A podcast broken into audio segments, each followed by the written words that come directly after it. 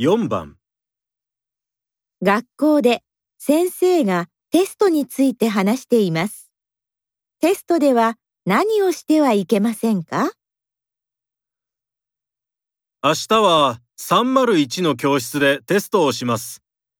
いつもの教室ではありませんから注意してください。301の教室には時計がありませんから、皆さん自分で時計を持ってきてくださいね。テストは必ず鉛筆で書いてください。ボールペンは使わないでください。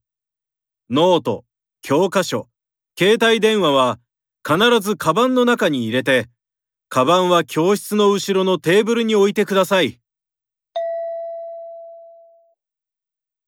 テストでは何をしてはいけませんか？